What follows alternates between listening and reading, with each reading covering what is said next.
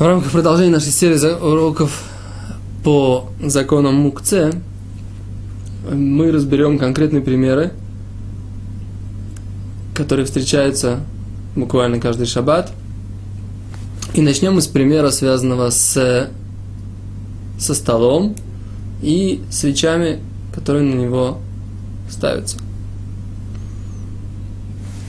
В принципе, в, большинство в большинстве еврейских домах, домов – действительно так именно и делают, ставят свечи на, на стол со скатертью. Есть какие-то дома, в которых делают специальные полочки для свечей. Не думаю, что это связано с темой нашего урока. Скорее, больше с техникой безопасности. Свечи, дети. Это вещи не очень совместимые, поскольку за субботним столом не всегда можно следить за всеми детьми, и к тому же мама периодически занимается тем, что подает на стол, а папа, например, общается с гостями, то в этой ситуации может случиться, что э, свечи останутся без присмотра. И, увы и ах, может произойти что-то не очень приятное. Поэтому есть, которые действительно делают свечи э, на полочках высоких, так, чтобы наши цветы жизни до них не достали. Но мы разберем другую ситуацию, которая описана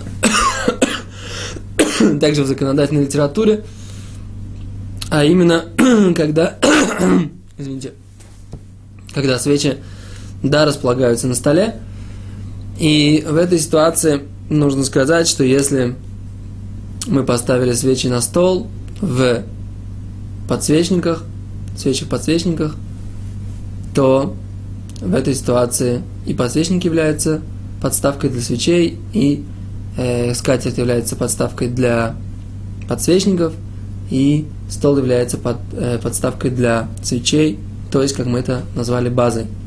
И в этой ситуации переносить стол нельзя, и даже если, предположим, эти подсвечники были каким-то образом убраны с этого стола, все равно стол переносить нельзя. Теперь раздвинуть стол э, можно, если мы ту часть, на которой стоят подсвечники, не двигаем.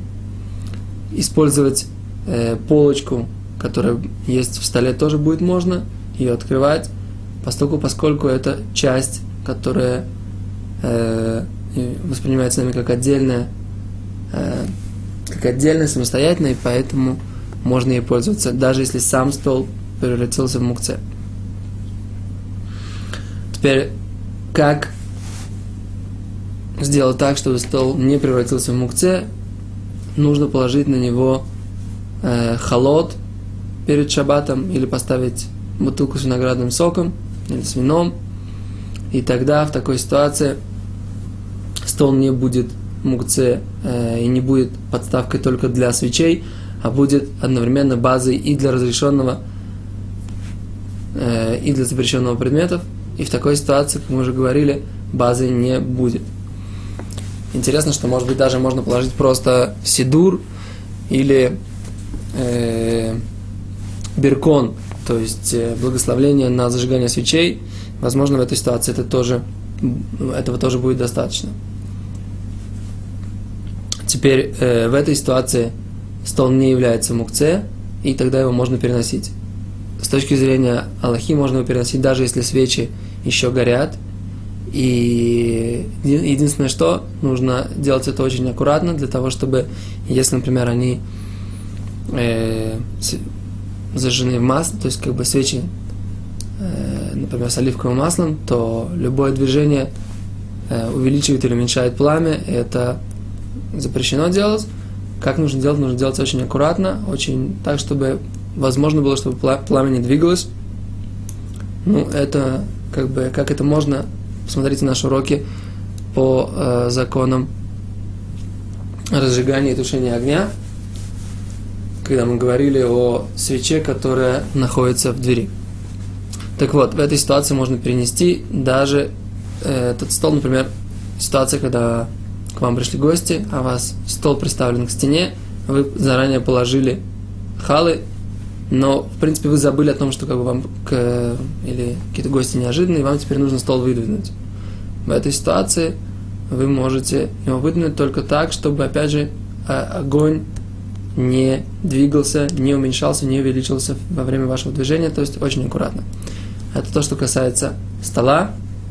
Первый конкретный пример.